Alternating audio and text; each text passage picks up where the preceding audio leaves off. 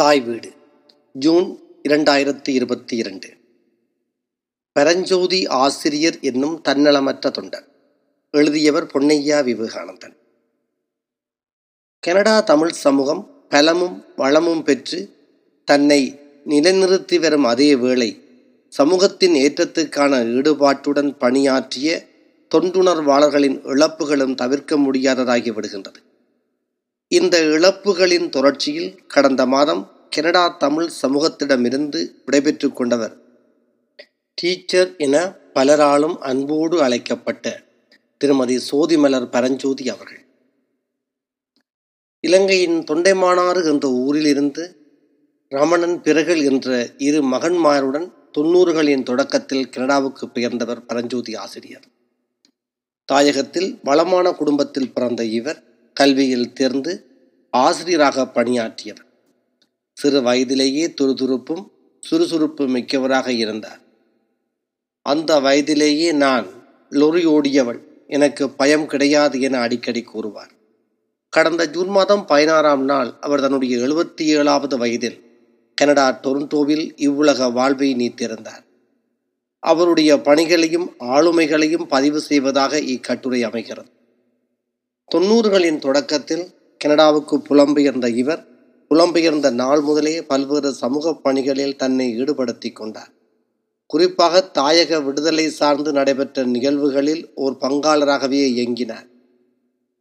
டொரண்டோவில் தொன்னூறுகளின் தொடக்கத்தில் மாவீரனார் உள்ளிட்ட பல்வேறு நிகழ்வுகளில் அரங்கேறிய நாடகங்களில் ஒரு நடிகையாக சிறந்து விளங்கினார். விடுதலை உணர்வு சார்ந்து உணர்ச்சிமயமான கதாபாத்திரங்களில் நடிப்பதில் வல்லவராக திகழ்ந்தார். இந்த நிகழ்வுகள் குறித்து இன்றும் கூட பலரும் பேசிக் கொள்கின்றனர். கனடாவில் இயங்கிய புனர்வாழ்வு கழகத்தின் ஒரு தொண்டராக இணைந்து கொண்ட இவர் தாயகம் நோக்கிய பல்வேறு நலத்திட்ட பணிகளில் தன்னை ஈடுபடுத்தி கொண்டார். குறிப்பாக அங்கு நடைபெற்ற பல்வேறு புனர்வாழ்வு பணிகளுக்கு இவருடைய பங்கு மிக முக்கியமானதாக இருந்தது. சமூக பணிகள் ஒருபுறம் இருக்க மறுபுறத்தில் நல்லதொரு தமிழ் ஆசிரியையாக திகழ்ந்தார். தாயகத்தில் ஆசிரியராக பணியாற்றிய இவர் இயல்பாகவே ஆசிரியருக்குரிய இயல்புகளை கொண்டிருந்தார். கீழ் கல்வி சபையிலும் டொரண்டோ மாவட்ட கல்வி சபையிலும் தமிழ் ஆசிரியராக கணிசமான காலம் பணியாற்றினார். குறிப்பாக குழந்தைகளுக்கு மொழியை கற்பிப்பதில் மிகச் சிறப்பாக செயலாற்றினார். நான் டொரண்டோ மாவட்ட கல்வி சபையில் ஆசிரியர் பணியை தொடங்கிய போது குறித்த ஒரு பள்ளியில் நான் முதன் முதலில் இவருடன் தான் பணியாற்றினேன். அங்கு மொழி கற்பிக்கும் நுணுக்கங்களையும் மாணவரையும் பெற்றோரையும் எவ்வாறு அணுக வேண்டும் என்பதையும் எனக்கு கற்றுத்தந்தவர் திருமதி பரஞ்சோதி ஆசிரியர் தான். இரண்டாயிரத்தின் நடுப்பகுதியில் ஆசிரியர் பணிகளை துறந்த பரஞ்சோதி ஆசிரியர்.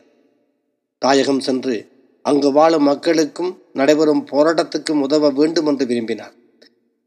எனக்கு தெரிந்து இரண்டாயிரத்தி ஆறு முதல் ரெண்டாயிரத்தி எட்டு வரையான காலகட்டங்களில் இவர் வன்னி பகுதியில் பல்வேறு சமூக பணிகளில் ஈடுபட்டிருந்ததோடு போராளிகளோடும் கலந்துலாவி அவர்களுக்கு வேண்டிய அறிவூட்டல்களையும் செய்திருக்கின்றார்.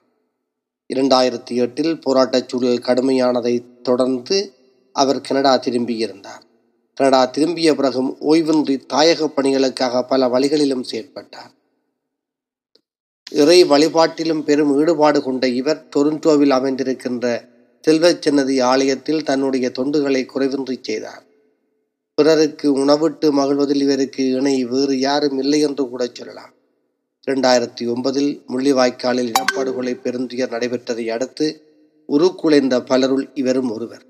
எனினும் பலரைப் போலவே இவர் துவண்டு ஒதுங்கிவிடவில்லை கடுமையாக பாதிக்கப்பட்ட மக்களுக்கு உதவ வேண்டுமென்று துடிப்போடு இருந்தார். ஓரளவு நிலைமை வளமைக்கு திரும்பியதை அடுத்து தாயகம் சென்றார். குறிப்பாக கிழக்கு மாகாணத்துக்கு சென்ற இவர் அங்கு எல்லைப்புற கிராமங்களில் வாழும் தமிழ் மக்களின் இடர்மிக்க வாழ்வை கண்டார். பேரினவாதத்தின் ஆக்கிரமிப்புக்கு உட்பட்டு துன்புறும் எல்லை கிராமங்களில் வாழும் மக்கள் அங்கிருந்து வெளியேறுவதை அவதானித்த இவர் அவர்களுக்கு உதவுவதையே குறிக்கோளாக கொண்டார். அந்த மக்களோடு பேசி அந்த மக்களை அங்கேயே வாழும்படி செய்து அவர்களுக்கு வேண்டிய உதவிகளை புலம்பெயர்ந்த மக்களை கொண்டு செய்வித்தார் அங்கு வாழும் இளையோருக்கு கல்வி புகட்டும் ஆசிரியராகவும் இயங்கினார்.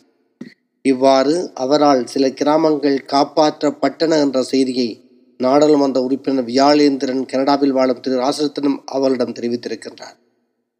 போருக்கு பின்னான சூழலில் வாழ்வாதாரம் தேவைப்பட்ட மக்களை இனம் கண்டு அவர்களுக்கு உதவுவதையே தன் முழுநேர பணியாக கொண்டிருந்தார். தனக்கு தெரிந்த தமிழ் தேசிய உணர்வுமிக்கோரிடம் உதவிகளை பெற்று தன்னுடைய நலத்திட்டங்களை நிறைவேற்றினார். அவர் முன்னெடுத்த பல செயற்திட்டங்கள் இன்றும் தொய்வின்றி இயங்கி வருகின்றன. உடல் சற்று நோய்வாய்ப்படவி அவர் கனடா திரும்பினார்.